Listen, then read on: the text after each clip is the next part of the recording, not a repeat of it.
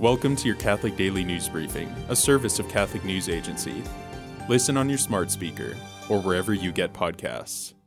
Pope Francis on Wednesday appointed Bishop Mark O'Toole to lead two Catholic dioceses in Wales.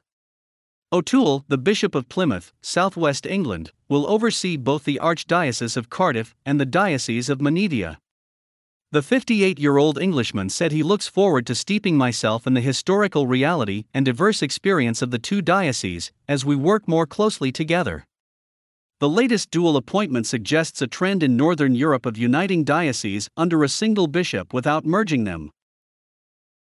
Spanish Cardinal Carlos Amigo Vallejo, an advocate for dialogue between Christians, Muslims, and Jews, died on Wednesday at the age of 87.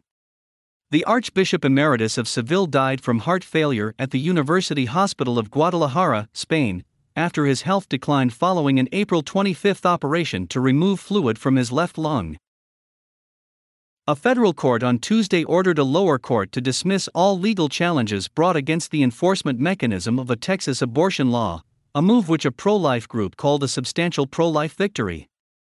The Fifth Circuit Court of Appeals on April 26 remanded the case, brought by a number of abortion providers and pro abortion organizations, to the U.S. District Court for the Western District of Texas, with instructions to dismiss all challenges to the private enforcement provisions of the Texas Heartbeat Act. The Act, in effect since September 2021, bans abortions after the detection of a fetal heartbeat except in medical emergencies, and relies on private lawsuits filed by citizens to enforce the ban. Today, the Church celebrates Saint Louis Marie de Montfort, a 17th century saint who was revered for his intense devotion to the Blessed Virgin Mary. Saint Louis Marie is perhaps most famously known for his prayer of entrustment to Our Lady, Totus tuus ego sum, which means, I am all yours. Pope St. John Paul II took the phrase totus tuus as his episcopal motto.